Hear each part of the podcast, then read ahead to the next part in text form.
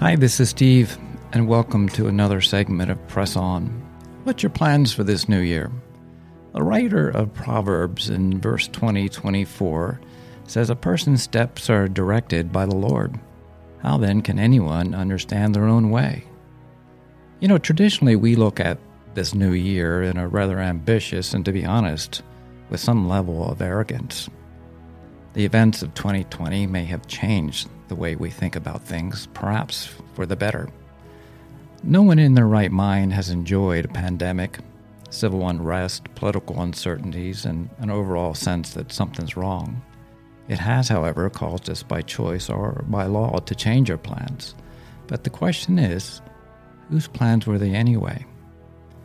James in 4, verse 15 says, What is your life?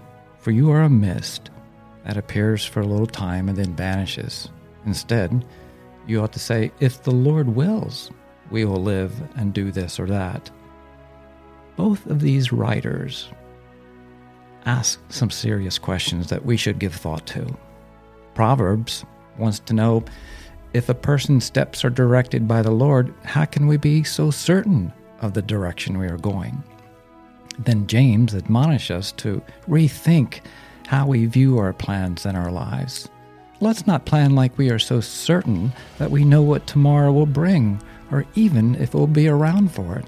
So, today, think about this. If our lives are but a mist, here one second, then gone the next, that means the footsteps that we leave behind in this world are but a few. But when they are directed by the Lord, they become large the kinds of steps that impacts not only our trajectory in life, but those around us for years to come.